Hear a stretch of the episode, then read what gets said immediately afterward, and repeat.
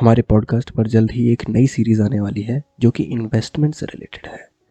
हम इन्वेस्टमेंट के बारे में डिटेल में बात करेंगे। तो अगर आपने इस प्लेटफॉर्म पर, जिस पर भी आप सुन रहे हैं, उस पर अगर फॉलो नहीं किया है तो प्लीज़ हमें फॉलो कर लीजिए।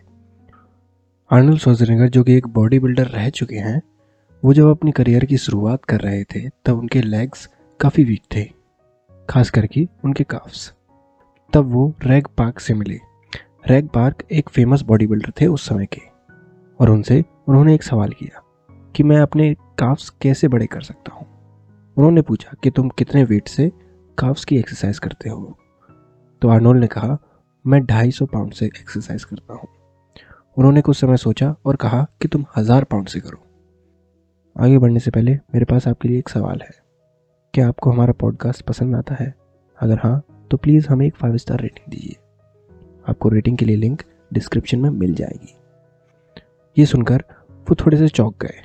लेकिन चूँकि वो उन्हें अपना मेंटोर मानते थे, उनको एडमायर करते थे तो उन्होंने ये फैसला ले लिया कि मैं हज़ार पाउंड से काफ्स की एक्सरसाइज करूँगा। उन्होंने धीरे धीरे वज़न बढ़ाना शुरू किया और हज़ार पाउंड तक आ गए। जब उन्होंने हज़ार पाउंड से एक्सरसाइज की, तब वो ढंग से चल भी नहीं पा रहे थे। लेकिन कुछ समय बाद ही उनके काफ्स लगभग दो इंच ज़्यादा बड़े हो गए। मसल्स की इतनी अच्छी ग्रोथ इसलिए हो पाई क्योंकि उन्होंने अपनी कैपेसिटी से ज़्यादा वेट लिफ्ट किया। ये सब एक कॉन्सेप्ट की वजह से हुआ, जिसे हम कहते हैं प्रोग्रेसिव ओवरलोड। प्रोग्रेसिव ओवरलोड में हम धीरे धीरे वेट बढ़ाते जाते हैं एक्सरसाइज के दौरान। जैसे आज हम 100 किलो से अगर एक्सरसाइज कर रहे हैं तो हम धीरे धीरे एक महीने बाद या फिर दो हफ़्ते बाद हम उस वेट को बढ़ाएँगे 110 केजी या फिर 120 केजी करेंगे। इसी प्रोग्रेसिव ओवरलोड की वजह से मसल हमारा टूट पाता है, क्योंकि मसल की भी कुछ स्ट्रेंथ होती है। और जब हम मसल की कैपेसिटी से ज़्यादा वेट लिफ्ट करते हैं, तब मसल टूटते हैं और फिर वो रिपेयर होते हैं। और रिपेयर वो इस तरीके से होते हैं कि वो पिछली बार से स्ट्रॉन्ग बन के आए।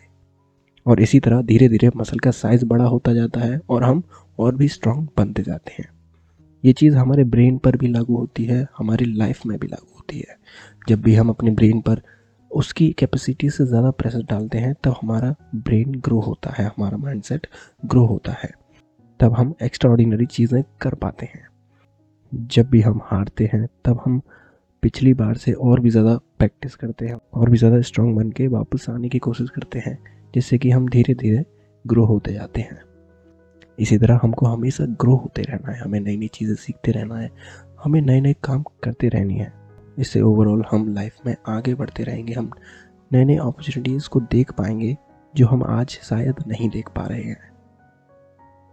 अगर आपके मन में कोई सजेशन है, कोई बुक है, या फिर कोई एक ऐसा टॉपिक है जिस पर आप चाहते हैं कि हम एक एपिसोड बनाएँ तो प्लीज़ हमें एक ईमेल कीजिए।